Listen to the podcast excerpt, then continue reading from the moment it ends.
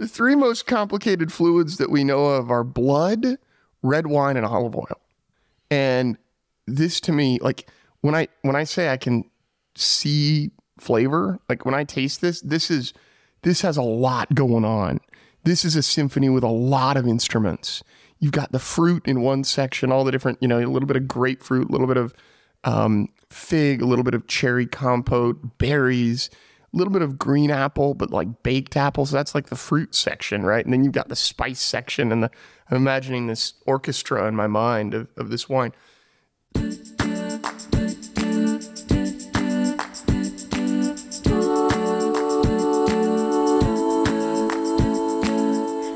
Did you get it yet? In your inbox? My wine tips cheat sheet? No? What are you waiting for? It's free. I'll send it to you.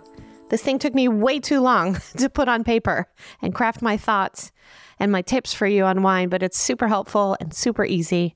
And if you go to sipwithnikki.com forward slash resource, I'll email it to you. Where to start with this week's guest? I met Dr. Hoby Wedler over a decade ago. I was inspired by him. I was excited to learn more about him and learn with him. And we have been friends and entrepreneurs together pretty much since then. He has been completely blind since birth and is a chemist and an entrepreneur. He's a sensory expert. He loves wine and he loves Dave Matthews, just like I do. So I knew we were going to be fast friends. Hoby has a PhD in organic chemistry from UC Davis, which that in and of itself blows my mind. He founded a nonprofit in 2011 that helps to lead chemistry camps for blind and visually impaired students. He's won numerous awards. I can't list them all here, but some that I find very noteworthy. This gentleman named President Barack Obama recognized Hoby as a champion of change for enhancing employment and educational opportunities for people with disabilities.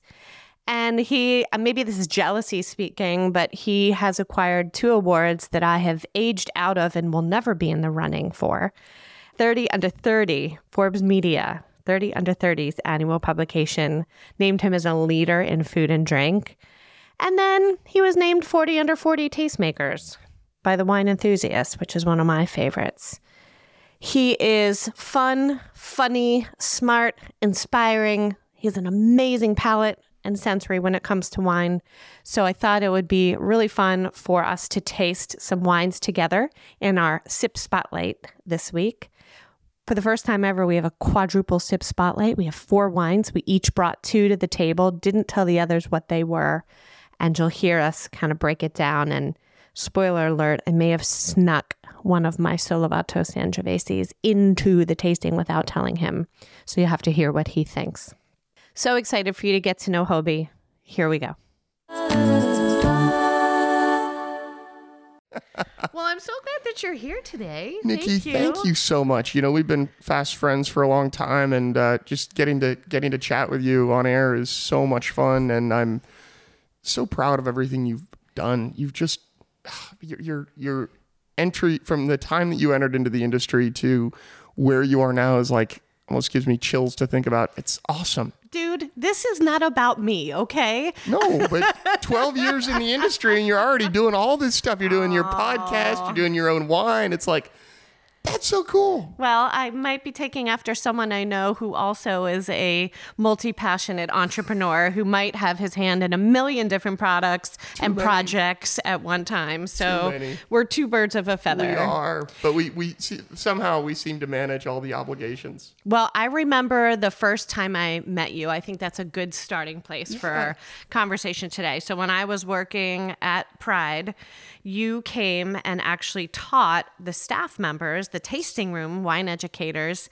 right. um, in a uh, in a you led us in a quote unquote blind tasting. Tasting in the dark. Yeah, we did the whole uh, sensory experience with different aromas and you know really tried to feature the and it's not hard to do this. We featured the Pride wines and just let people understand hey how these how this growing region in where we are in California, Northern California, Napa Sonoma particularly, just shines through the amazing wines. Well, it was such an interesting experience because I remember you had special blindfolds for us and you lined us up in the wine caves. We were like Right. single file and we kind of choo choo trained into the room where the tables and all the glassware were set up. Right. This, Yeah. gosh, this is at least 10 years ago. trying to think back. Yeah, I least 10 think- years I think ago. it was. And then you had glasses in front of us with all of the different wines that the winery makes, and reds and whites were interspersed, Were all mixed in, and everything was at the same temperature. And I remember there was a moment where I picked up our Viognier, which is a very full-bodied white wine, Yes. very floral and aromatic. And for a quick moment, when it hit my lips, I was like, "Is this Cabernet Franc?" Which is a very Totally. floral, aromatic red And I wine, can- listener. I can completely understand that, you know, association because they're both big and flowery. And Nikki, this reminds me of a of a fun story. I was doing an event for the Institute of Masters of Wine at um, Timber Cove um, a while ago, and they were doing a, a whole California tour, which they do every five years or so. Every year they go to a different region. And I had a chat after the experience with Tim Atkin, who's a, a great master of wine from uh, uh, London, England. And he said, you know, it's interesting because when you can see a wine and you can guess by its color, okay, this is a Sauvignon Blanc, a whole drop down of Sauvignon Blanc terms comes to mind. And when you don't, word, Sauvignon Blanc. that's a word a for word? today. Okay, okay. Just checking. Okay.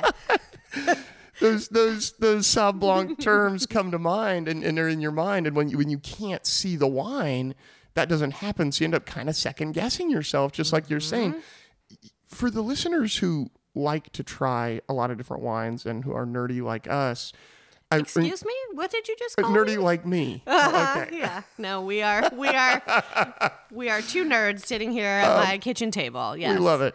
But but you know, seriously, try a Viognier, like Nikki mentioned, next to a Cabernet Franc, and you'll notice they're really similar. There's some, and, and by the way, because they were grown in the same area on the same mountaintop, they're going to be even more similar. Gosh, I have so many things I want to talk about with you, so I'm trying to like totally focus. So l- let's do this. Can you share with our listeners a little bit about just kind of what brought you into the world of wine and what brought you into the world of chemistry with your PhD in chemistry and which came first and how does one help you with the other?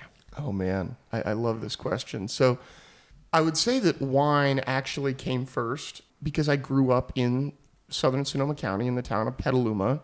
Petaluma. And I've always had this love for what I call hyperlocality.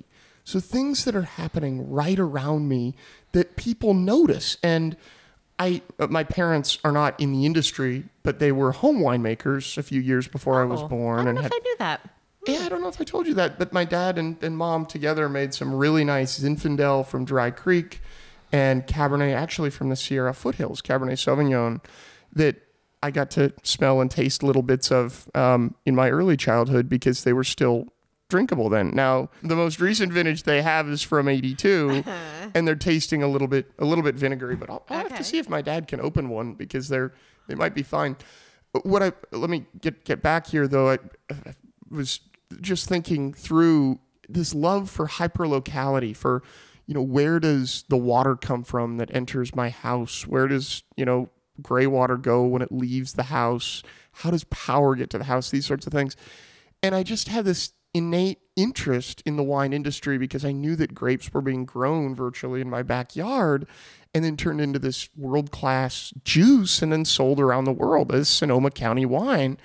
So I I would like smelling wines and going out to vineyards and listening to tractors move earth and smelling man, you know, when a tractor digs up a big pile of earth and you just smell that beautiful wet soil, it's just incredible. So I've always loved these sorts of things. And then I did go to school at UC Davis and took a couple of wine appreciation classes, one on an intro to winemaking and one on wines of the world. And, and This actually was during your undergrad? during undergrad and then Uh-huh. and then while I was a grad student during my first year, one of my electives was um, really delving into the biochemistry and organic chemistry of wine, which was Sorry, I just. Okay, no, I'm good. Continue. no, which was uh, a, a lot of fun to to study that that stuff. And When I hear the words organic chemistry, this just like involuntary, like rolling under my tongue starts. You know, I'm still getting over being scarred from my undergrad. But please I'm sure continue. you did- Just don't I- say the OC words I'm sure you again. did very well in that class. oh, so well. I took it twice because I didn't pass it the first time. No, but I, I, you know, for me, it was it was an experience that really pulled me into wine with family. My partner Justin's stepfather actually got us excited about wines, really nice California wines. He's the one who introduced us to Pride, and I remember my first taste of something that really blew my mind was actually a glass of the 2001 Pride Cabernet Sauvignon. Wow. And it was just this stunning glass of wine. Those were the Bob Foley days. So it was big and ripe and cool and I don't know, just it, it's just full of flavor and full of this, you know, really interesting complexity that I'd never tasted before. And then when I was uh, just finishing my undergraduate tenure and starting grad school, I got a call from Francis Ford Coppola's team who wanted to do an interesting, truly blind tasting, which developed into tasting in the dark for their guests as a hospitality experience for consumers at their Sonoma County wineries. And when Francis Ford Coppola calls and asks if you'll do something, you say yes, and then you hang up the phone and realize, oh no, what did I just agree to? but I was able to. He really gave me the reins with it and let me innovate. Did you speak to him? Him actually him? talked to one of his business partners. Okay. And, and they were like, hey, this is something we want to do. We met him uh, several times later, but it was, You talked to his consigliere. I think so. I think that's exactly who she was. And um, that's hilarious. And, you know, this experience got launched. One thing led to another. And soon the national sales team picked it up. And the lucky thing for me about being a computational organic chemist is my laptop was my laboratory.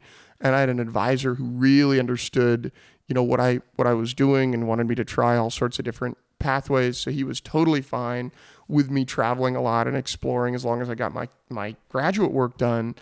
But I met all these amazing people in this industry. And, and that's the thing that I would say so um, first and foremost about the wine industry is that people are amazing. You know, they just they pull you in, right? Because we're birds of a feather. Because we're not only a little bit nerdy with how things make us feel when we smell and taste and wondering why, but we just tend to be, um, I don't know, a little more f- uh, high feeling on the feeling Yeah. scale, right? Well, and we I'm all generalizing, but we all are artists that happen to be scientists as well, you know, and well, you just said it so much better than No, I was no, trying no, to say it. Say that again. That's awesome. we are as, wine people, birds of a feather, as you say. Mm-hmm. We are both artists and scientists, and I Mm-hmm. think wine is this amazing little field, little micro field, if you will, where we can straddle that intersection that is so fine between art and science, figuring out what is science versus what is art. Wine is both. You know, I mm-hmm. consider winemakers artists who happen to know a little biochemistry, mm-hmm. you know, and, mm. and because it's your craft. You are a winemaker, and I can say this to you your art form goes into that bottle and is what you taste, what your friends and customers taste when they enjoy your wines, right? So I just got pulled in and attracted to this industry. Tasting in the Dark's expanded to beer and spirits and oil and vinegar and all, all sorts of markets and industries around you know around the world. But it's like this whenever I get to work with wine, it, it brings me home. Wine feels like home in so many respects. And going back to chemistry, when I was in high school, I took uh, a chemistry class and just fell in love with the science. And the instructor really wasn't sure how this would work and was not very motivating to the fact that I loved chemistry and wanted to study chemistry at the undergraduate level until I told her that, hey, nobody can see atoms. Everything we do is cerebral, right? You might be able to see a reaction change color. You might be able to see some gases effervesce or, or being evolved from a reaction flask. But we actually spend huge amounts of money in the chemistry industry, chemical industry, designing eyeballs, designing things that can see and detect light at wavelengths that we cannot see. Because if we look at the electromagnetic spectrum from radio waves, which are very long, almost two meters long, all the way to gamma rays, which are peak on the scale of picometers long, the little tiny, tiny range we can see is from 400 to 700 nanometers, right?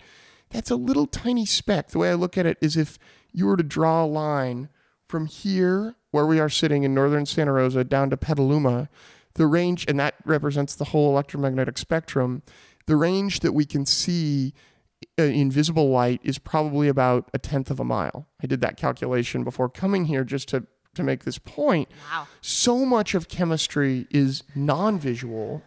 And I fell in love with that part of it and the fact that I can do organic chemistry and sorry about the word and use that use my mind for what I've had to do ever since I was a toddler for my survival as a blind traveler because I can't see anything. I visualize things and you know literally the thought of turning one finicky molecule into another is not that different than thinking about how to get from here to the local Safeway on foot. You know, it's the same sort of thing. I can imagine streets and buildings and think about atoms and how they connect by bonding in, in the same exact vein. And when I, to bring this back to wine, you know, for me, when I, when I smell wine, I literally see flavor. I, I really feel like it's the closest thing for me to looking at a painting when I smell a glass of wine and think about it and understand it. And, you know, some art forms, we- we're very subjective with visual uh, or, sorry we're very objective with visual art you know you might look at a painting and say yeah that's gorgeous you might look at another one and say oh this is hideous. Why would i hang that on my wall? Right? But eh, the same thing is true with wines. You know people are so often so subjective about wine because they don't necessarily quite know what they like. So i advise all listeners to drink more wine and be decisive and see what you like and see what you don't like because wine is a tapestry of flavor and color and aroma and texture. And, you know, I wanted to teach chemistry. My goal was to make freshman chemistry fun to a group of 400 freshmen at 8 a.m. on a Monday after a long weekend of partying. And I taught enough chemistry classes in graduate school to realize that I was making my lectures very accessible to my students, but not accessible to myself. And what I love about wine and about the product development work that I do all across the wine and spirits industry and, and food industry too is that I'm able to use my chemistry every day and I'm able to teach about chemistry. So I'm able to do both things that I've always loved. You, uh, speaking about being a big feeler, you took my breath away about two paragraphs ago with something that you said, and I'm still recovering because it was so beautiful when you said about when you smell wine. Yeah. It's like the closest thing you can have to looking at a piece of artwork. Or- Am I paraphrasing it? You know, you're saying closely? exactly right. Or feeling a, or, or being in nature, you know, or Yeah. you know, these things that I imagine what it's like to see. I feel like the same neurons are stimulated when I taste wine. Mm. And for me, like honestly, Nikki, it, it's not like my palate was was developed just because I'm blind and I have heightened senses, even though a lot, a lot of people think. Training your palate, as as you've learned as well, mm-hmm.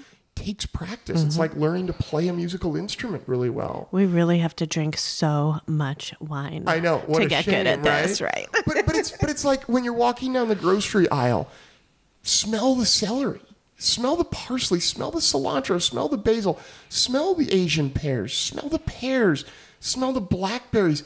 So when we can taste a wine and we say, "Hey Nikki, do you taste the lemon in here?" You say, "Yeah, I do," and you remember what lemon smelled like because mm-hmm. so often we use our eyesight to obtain 85 to 90% of our information from our surroundings, right? Which means that aromatics and flavors are just another language. They're just words in another language, but so often our aromatic vocabularies aren't where they should be. So I encourage anyone who wants to get more into wine, just as a consumer or as a winemaker, build that aromatic vocabulary so you can speak about the flavors and textures and aromas of wine. And once you do that for wine, you can do it for anything. It's um I love when you talk about this topic because I have tried to explain it to people over the years when you say smell everything, smell the flowers, smell the produce, right? I call it developing that card catalog Yes. in your brain. That's what it is. because you're not going to be able to say, "Oh, this wine has hints of currant." No.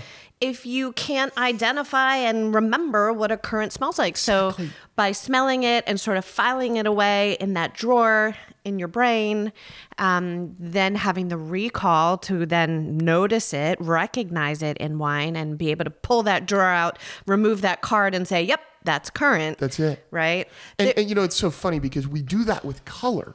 You have the card catalog in your mind of color when you're a child, right? I tested this with my nephew who's six years old. I held a red pen up in front of him and I said, Hey, Rito, what color is this? And he said, Uncle Hoby, that's a silly question. It's a red pen. But then I blended up some peach in a cup and I didn't let him see it. And I said, What does that smell like? He said, I don't know. Sweet? And I did that to prove that we need to take some time to hone those card catalogs for a sense that we don't often train enough. Mm-hmm. That's that's ugh, I love it. And I have to give a shout out to the, all of the European Union. They just focus so much. We do a lot in Italy. I know you're from Italy originally. Your family's from Italy originally. That's it's a- right. a- a- has a really soft spot in both of our hearts. Um, the whole country of Italy and Italian Although you've food. spent more time there, I think, in the No, last I three years. I don't know. I don't know. Yeah. But but I'm just saying that there's like food and beverage are so important there Mm-hmm. in Europe. And I just I want so badly for people in this country to realize the importance of taking time to smell things. When you're driving to work and you're feeling stressed, open the window and smell the air. I don't care whether it's raining or whether it's blazing hot outside. Get that. Smelling things will relax you. Mm. It will relax you. And Why do you think that is? for me, it's because, and I can't speak for other people, but for me, it's because I know when I'm really in tune with these senses that I have to be focused and not focused on other things. So it's a way for me to clear my head. It's almost meditative for me. I love that. And by the way, I always like maybe I drink more wine than I should, but for me, it doesn't matter what night of the week it is, but coming home after a long, stressful day, even if I have been remembering to smell my surroundings and smell the air, having a glass of wine while I cook is just therapeutic. Oh, It's I'm right there with you. Mm-hmm. Goes right to the top of my cutting board. You know, it just hangs there, and, and and not drinking to drink, but drinking to smell and taste and analyze the wine and think about it and almost take it as a challenge. It's just fun. It is, and I It's just agree. It's wine is a part of my cooking ritual as well. Um, and that's why I was like, yeah, I'm not even going to think about the dry January. Sorry, folks, because it's such a part of the cooking ritual It is. itself, right? So No. we're on the same page with that. one of the things that that I really want to want to talk about just briefly here as it relates to the you know the the amazing benefits of wine.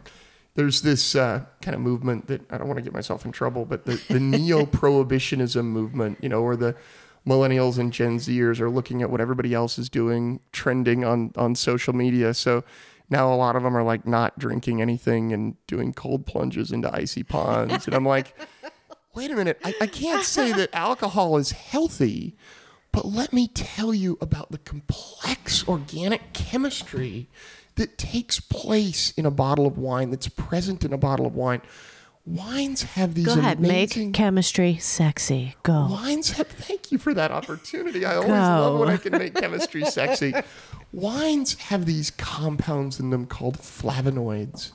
And flavonoids are flavorizing molecules. One of the most common ones is resveratrol. And if you look it up, it is so incredibly healthy. It's antioxidant and anti-aging, Totally. right? Yes, Resveratrol? and lower it's used blood in pressure. skincare products and yeah. Yep. Yep. And red wines have more of it than any other food or drink that we that we'd necessarily eat. Well, that's why I look the way I do, right, Hoby? Yeah, I mean, look, at me. Look And at. you don't look a day over 20 okay um the other the other thing that, that really is amazingly healthy is a class of compounds compounds called catechins and particularly epicatechin. No but catechins and in particular epicatechin is this amazing class of antioxidant that is also in the class of flavonoids that is like a miracle drug.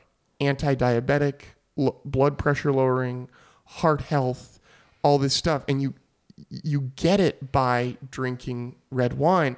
And there's another fact here that I think is really cool, which is that your cells have membranes which we call selectively permeable. Some things are allowed in, some things aren't. Well, alcohol can permeate most cell membranes very easily and readily. So when alcohol gloms on to some of these really healthy things Is like glom epicatechin, a official chemistry word? Oh, totally. Okay. We glom all the time. When I wrote my uh, when I wrote my my doctoral thesis, glom was uh, probably appeared more times than it should. GLAM? G L O M. I think. GLOM? Glom. Glom together. No. Glam? Glam. Glom. Glom.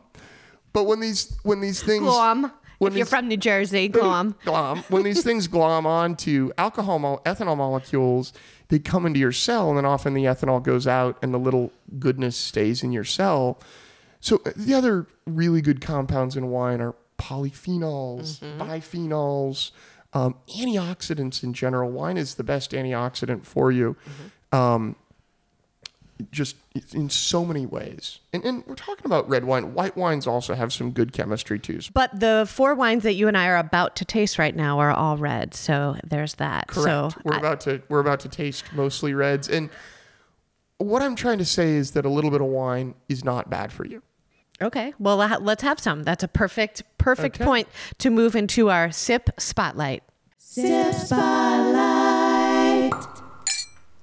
So, um, this is the first time in so many, many, many episodes of Sip with Nikki, 11, um, that we are having a quadruple sip spotlight.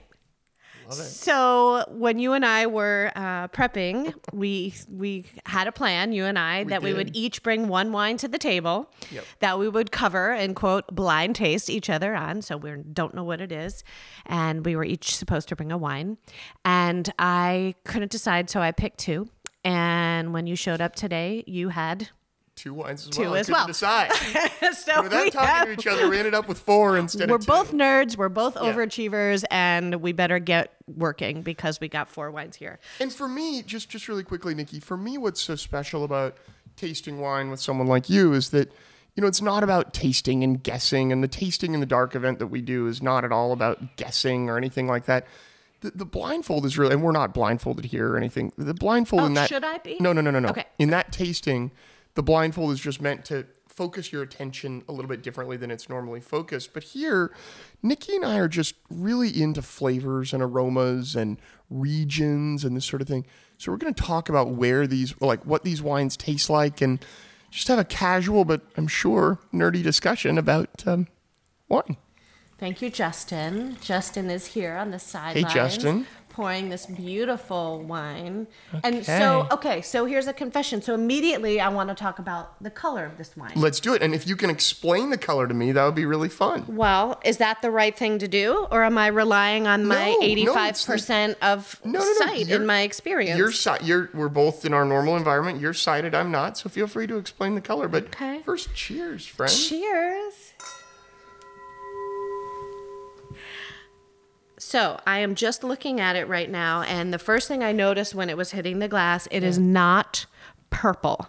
Right. It has a very garnet, ruby, almost brickish color, which immediately leads me to believe it might have a little bit of age mm-hmm. on it mm-hmm. because of the the saturation of color and also because the edges of the wine that go to the glass feather out and look a little watery. Mm-hmm. And I know that's not water because I know the chemistry of wine, but that is And these the- glasses were dry, by the way. Yes, we know that. yes, yes. But the color differentiation between the outside of this wine and the middle of this wine is different. Yeah. Which is also, for me, a clue that, again, this is probably not a wine from a year or two or five years ago, but maybe Mm-hmm. a little bit older than that. Am I on the right track? Yes, and it might be from a little bit of a different region than you might be thinking right now. Okay. So, So let's smell. okay. So when I smell that wine, it is really interesting. The first thing that comes to mind is honey. And I got like licorice. yeah. Or an- like star anise. Oh my gosh, I totally see what you mean. Star anise, and then for me, there's like some really nice uh, blackberry, like ripe blackberry. And then for me, when I cover the glass with one hand and swirl, this wine pops out with just amazing, amazing uh, floral aromas. So we're gonna hold our hand on top for just a second. Then I just smell. did that. I, I, you always remind me to do that, and I love it. And I don't know why I do it. I don't do it more often to sort of concentrate Yes. the aromas in there, and then move your hand away, and it's, crazy. like pow, and it like And it almost to me is a little bit herbaceous, but I I, I also get a little bit of um, Daphne. You know the flower that who's she? What does she smell like? Is that an ex girlfriend? Oh, Daphne. No, but it really is. If you haven't smelled the flower Daphne before, you should find it because See, it that is not in my card catalog. I can't recall Daphne. I'm gonna find a Daphne flower and bring it to you because it blooms So in romantic. late February, early March, Okay. and it has this amazing like citrus slash herbal character that I love. My mouth is watering to I taste this let's wine. I haven't it. tasted it yet. I've just been admiring it and the beauty of the um, subtlety of the color and those notes. Let's taste it. Some wines, as they age, get a kind of tobacco nose. I was just going to say this wine has one of my most favorite notes that I don't get on every single 10 plus year old wine, but on many, and it's dried tobacco. Like when you pick up an unlit cigar in the cigar shop and hold Oh it like a mustache under your nose. Yes. I've I known love to do a lot that. of this. and I absolutely got that on this, coupled with a really nice pucker of acidity that Yep. made me squinch my mouth a little bit, but in a yummy, yummy way. And then it made my mouth water. Just because we're nerds, I, I picked up something that really, really strikes me in this wine. It's it's that tobacco, yes, but it's also like old leather. Yes. So what I get reminded of here is like walking through an old university library. Kind of that old, old book smell. you would get that. a little dusty, but then, you know, what library doesn't have a really nice cigar just hanging out in the stacks? You'll get booted, expelled from that library, smoking a cigar in there. is that what happened to me? Is that why I got expelled? Probably this is. wine is stunning. It is. There's lots of layers in the glass. Um, I want to sit on my leather recliner on this rainy Saturday with this and just let it tell me its story for the next hour and with a half. With your cuddly white Great Pyrenees Luke right Great next to you. Pyrenees. Yeah, Yeah. it's Yeah, yeah, yeah. stunning. That's fun. I, I just it's unique and it's something I really wanted to wanted to share with you. What do you think if I were to ask you what country is this from? Well, Now think about our common interest. I I mean, I'm gonna say Italy. That is correct.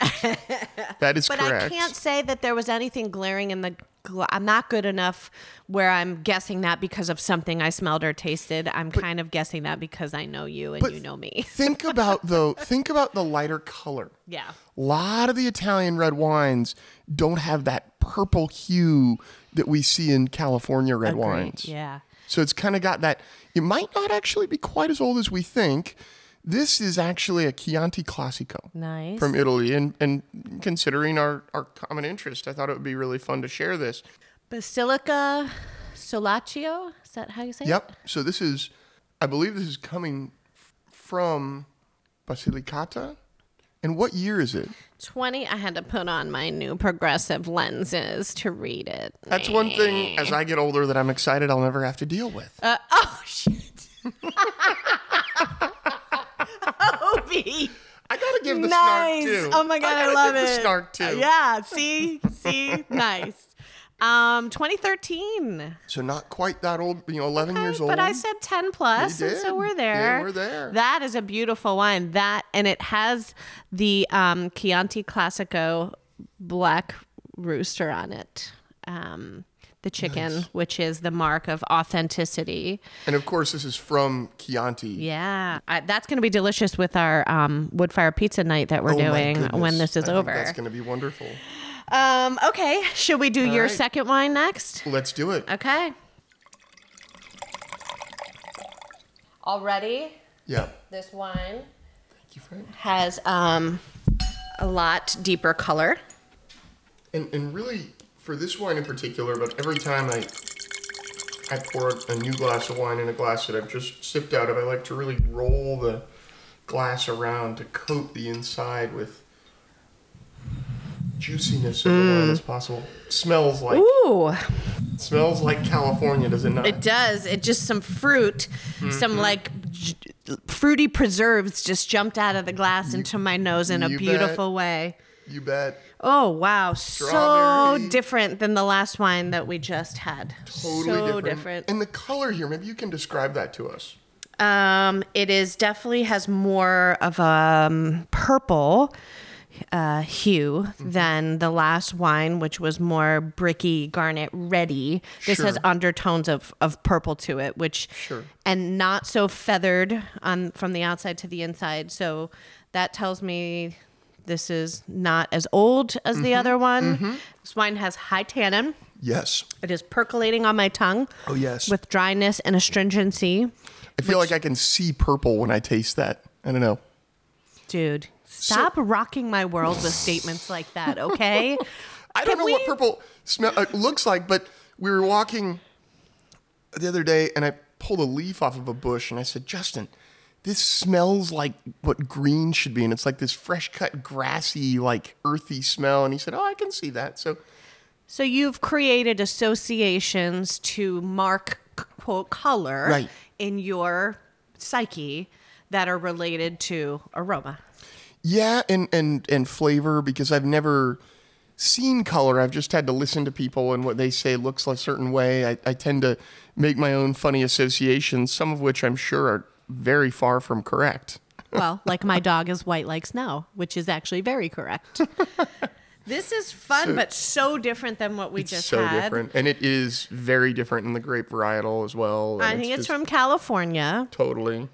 Almost hmm. Zinfandel like with the ripe fruit leading. Take a take a sip of this wine, and breathe some air through it, and really oxidize those tannins.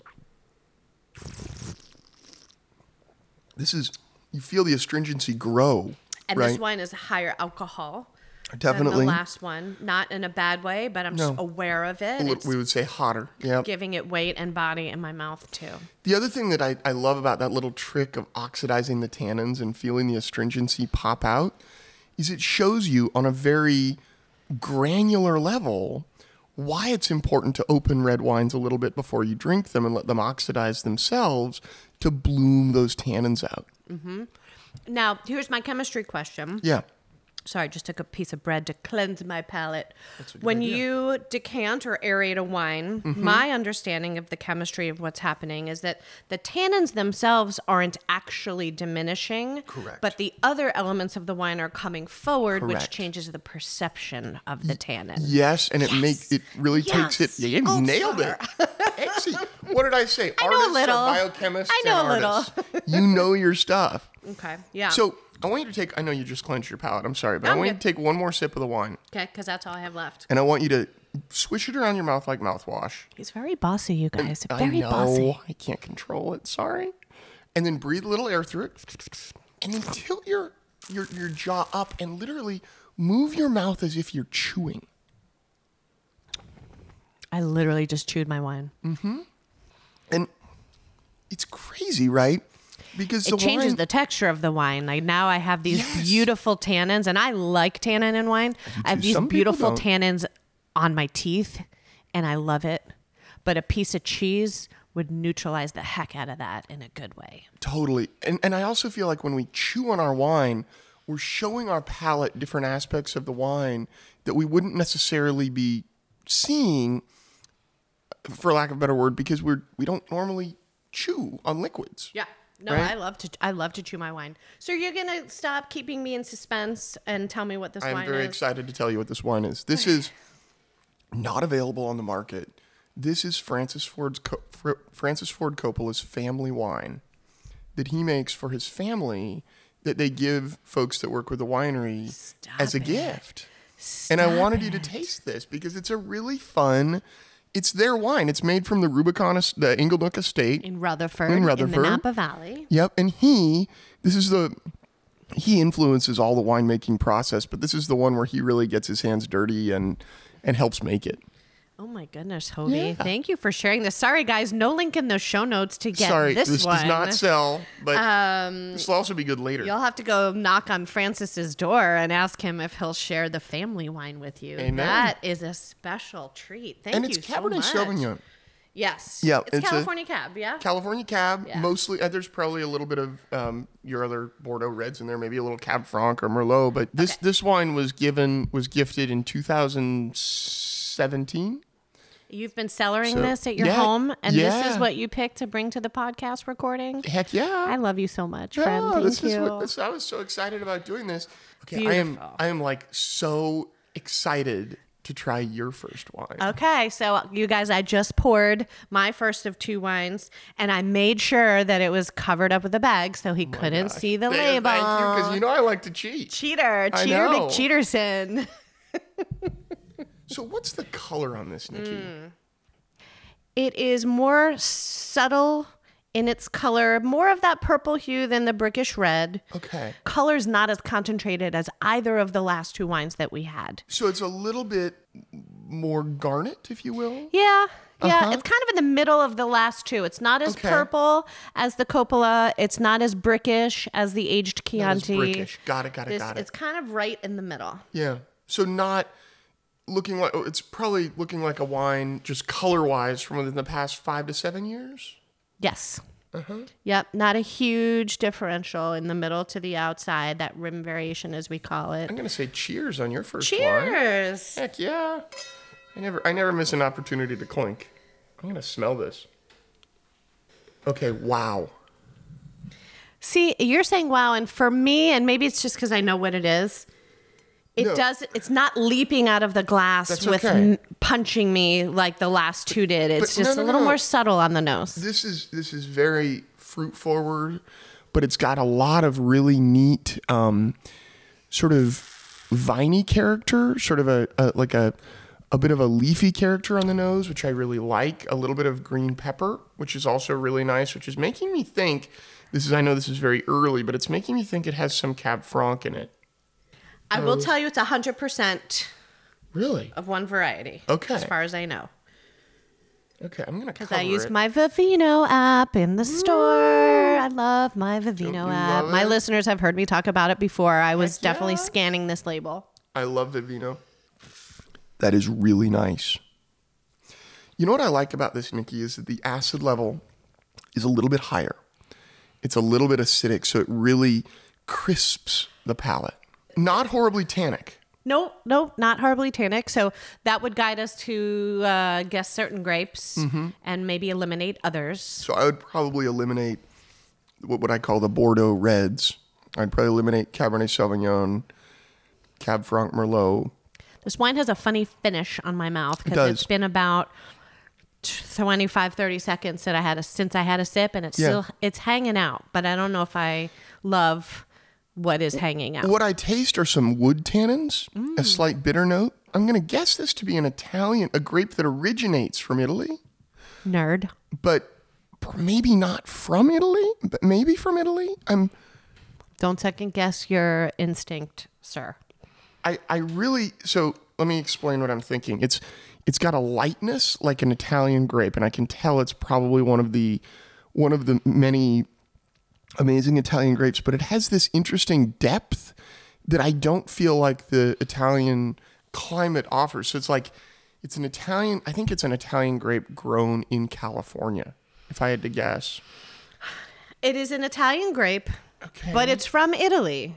Oh my This gosh. Is a Sangiovese from Puglia. Really? It is not from Chianti, Oh Tuscany, gosh. Chianti Classico. And Yes. this wine was four ninety nine in Trader Joe's today. I love it. I freaking love it. Four that is dollars awesome. and ninety nine cents. it does not drink like a four dollar four dollar ninety nine cent I did not have high hopes. It's called Grifone, G R I F O N E. I'll put the link in the notes. Um, but it is a Sangiovese 2021 That's from the. Puglia region. So not we're not calling it Chianti because it's not from the region Chianti a or Chianti Classico, but it is a Sangiovese grape from Italy. And what I love about this too is that um, Puglia has such a great wine growing climate that about I think it's about 70% of the Italian wines that we see in the United States are actually grown in Puglia.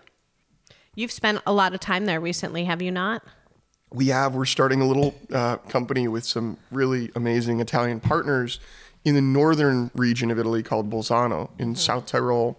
Um, all around emotional intelligence and product design and yeah, it's fun. So here's our fourth wine of our tasting. Fourth and final. Okay, it's in front of you, sir. Thank you, my good friend. You're welcome. Now, now thoughts, initial thoughts about color here. Darker than the one we just had. Okay. Um, medium concentration of color. Uh, it appears to be a younger wine because I'm not seeing a lot of the feathering of color on the edges. So that leads me to believe, I mean, I know what this wine is, but that's, if I didn't know, I would use that to guide me to say that this is probably a wine that's only in the last five years. Sure. And I'm just going to smell it here. Wow, the aroma, definitely a younger wine because the aroma is really bright. I get a lot of um, like cherry compote. Like if you took cherries and baked them with some sugar and some vanilla, it's really nice there. Oak notes are coming out, a lot of vanilla. Purple, little purple flowers, like Yeah. violets or something yeah, like or that. like honeysuckles or like kind of that tropically flower note. It's and the more I swirl this wine, it's I'm gonna do your your hand over gonna the top of the glass while I swirl. I'm gonna do it too. I feel like this is opening up a lot as it sits in the glass.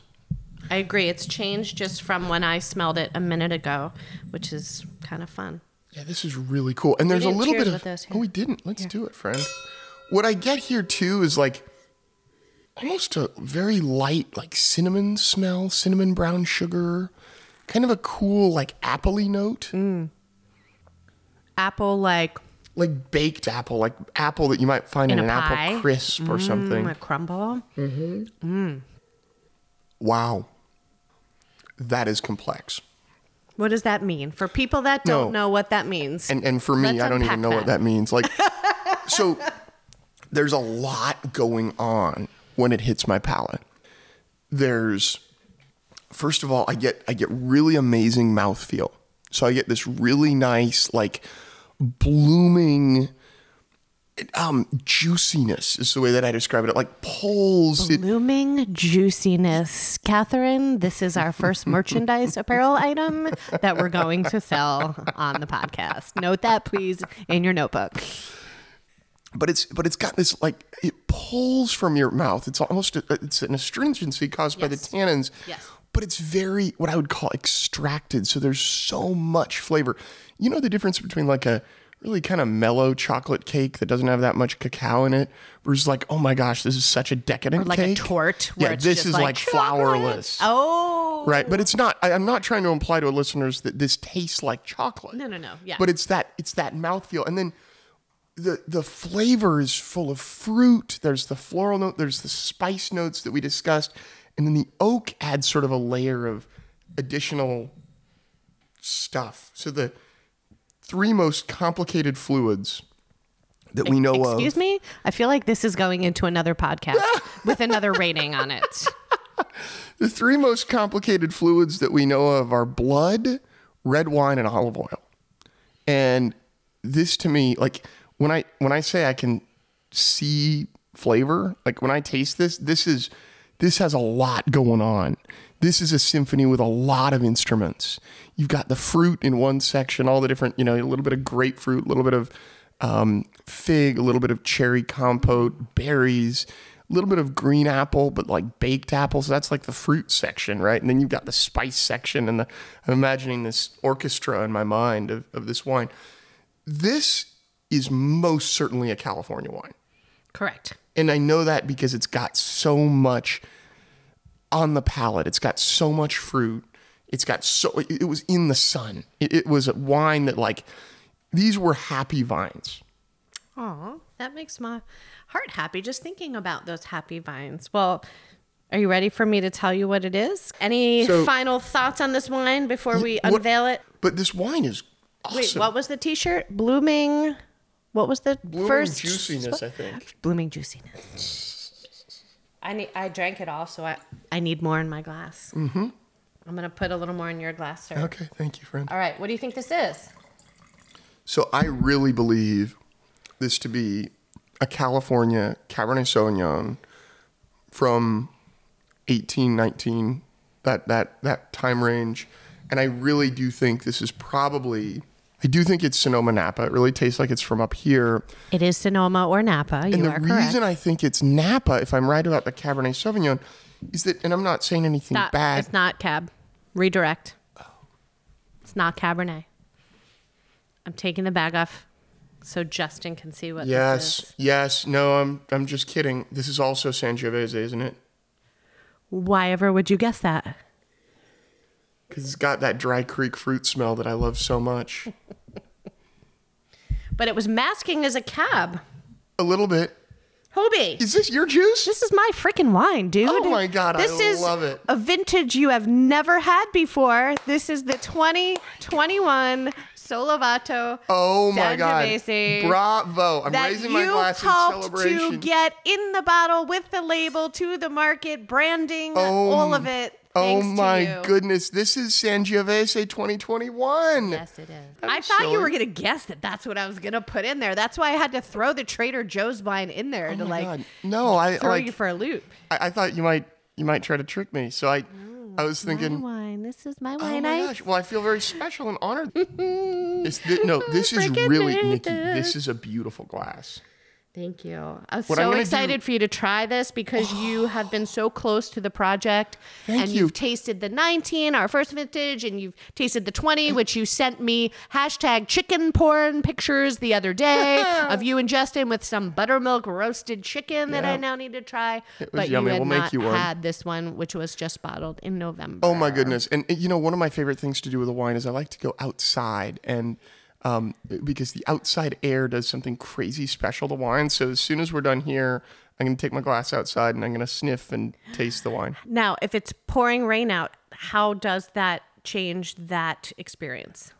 Well, I think it. I think the air when it is raining is the cleanest it ever is, and I love the smell of wet earth with wine. So I think it enhances it. That's the other T-shirt right there. This um, is because so much fun. Post podcast recording, you guys are sticking around and we're doing pizza night. I thought, well, we're gonna open one of these to have with our beautiful, Oh my goodness! beautiful Dan Richer episode one inspired sourdough starter pizza. Oh my goodness! You broke Mm-hmm. out Gladys. Gladys, she's in the house. Gladys, you guys, is the Oh name of my our sourdough starter. And the reason we call her that, I think I've told you this, because she used to be in a Gladware container. I love Gladys. She All smells right. good. Daphne, Gladys, you and all these old ladies, Toby. I didn't know this about you. Um, are you ready for our final segment, which is listener questions? I can't wait. Here we go. Woo! Listener questions. Amanda wants to know what's one thing that you love teaching people about how you navigate the world, either the wine world or the everyday world? One thing you love teaching people about how you navigate the world. I live as a blind person in a sighted world. Things take me a lot longer. Um, I have to be more patient. And what I've learned is that absolutely anything is doable with the right attitude, with a positive attitude and a mindset that just lets you do whatever it is you want. Because the only thing in the way of you and your wildest dreams is your brain. And if you can let your brain empower those dreams, you're going to rock it. And I, I work on this every day. I'm not perfect. And I would just say, let your brain be your best friend, not your worst enemy. Ooh, I think that's good advice relating to anything and uh, and anyone, right? Okay, thank you, Sally, a, an avid listener and perhaps a previous Yes. guest, Hey, Sally. would like to know what assumptions do you notice sighted people making about flavor based on visual information, and what technique do you teach them to get past that bias? People look at things and they know what they think it's going to be. And even if it's nowhere near what they think it should be, they're going to think it should be that way, and they're going to taste it and think their their their first impression is going to dominate. Is what I've found. Just like when you might look at someone and immediately judge them. You know, if you look at someone that's in ratty clothes in the subway station, you're going to think they might be not someone you want to talk to when they might be one of the greatest people of all time. Um, so I just I like to say you can't judge a book by its cover. And the way that I get around this with folks is that if I don't let people look at things before they taste them, they can't make those automatic assumptions. Well, there you have it, people. And if I were to give your listeners just a few words of of you know just some some final thoughts, if you don't mind, never never let your eyesight use it because it's valuable, but never let it get in the way of your overarching experience with life. You, whoever you are, with whatever you do, are amazing at what you do. Remember that. You're amazing. You do good work. Every one of our listeners here.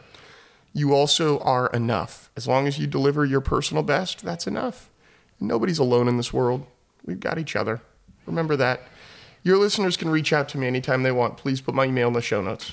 I'm going to put your email, your website, bio, your TED Talk, all the things will be in the show notes. You're so sweet. I Thank love you. so much. I love you, Nikki. What a beautiful note to end on. This is great. Cheers and Cheers, thank you for all your help with Sollevato. Oh, it, it's been amazing, and we're we have, the best is yet to come. Amen.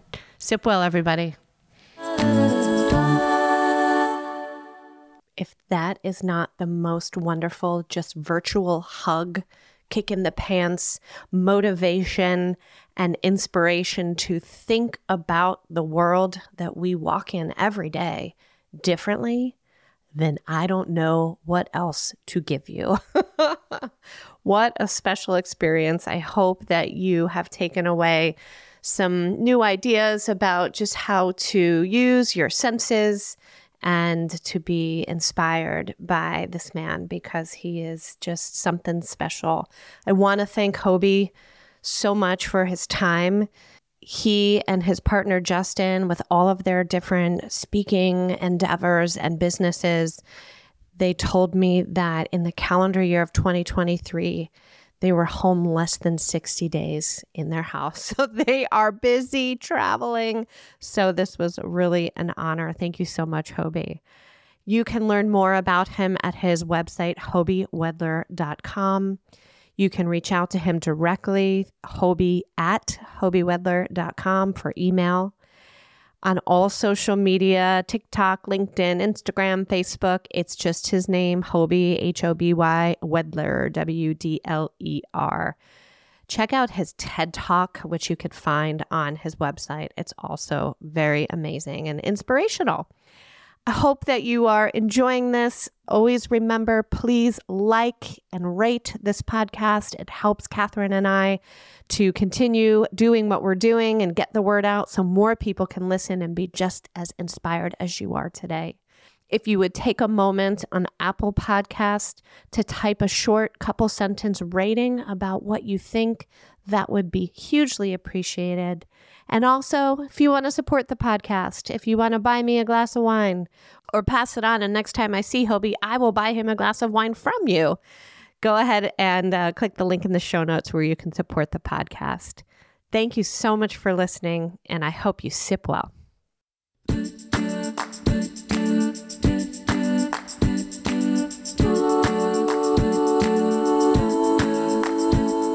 Sip with Nikki is hosted by Nikki Lamberti, production and sound mixing by Kathryn Bryan. You can always send your listener questions to Nikki at sipwithnikki.com or find us on the Sip with Nikki Facebook page or visit us on Instagram at Nikki Lamberti. Thanks for listening. Until next time, sip well, everyone. This is Sip with Nikki, a production of Take 10 Studios.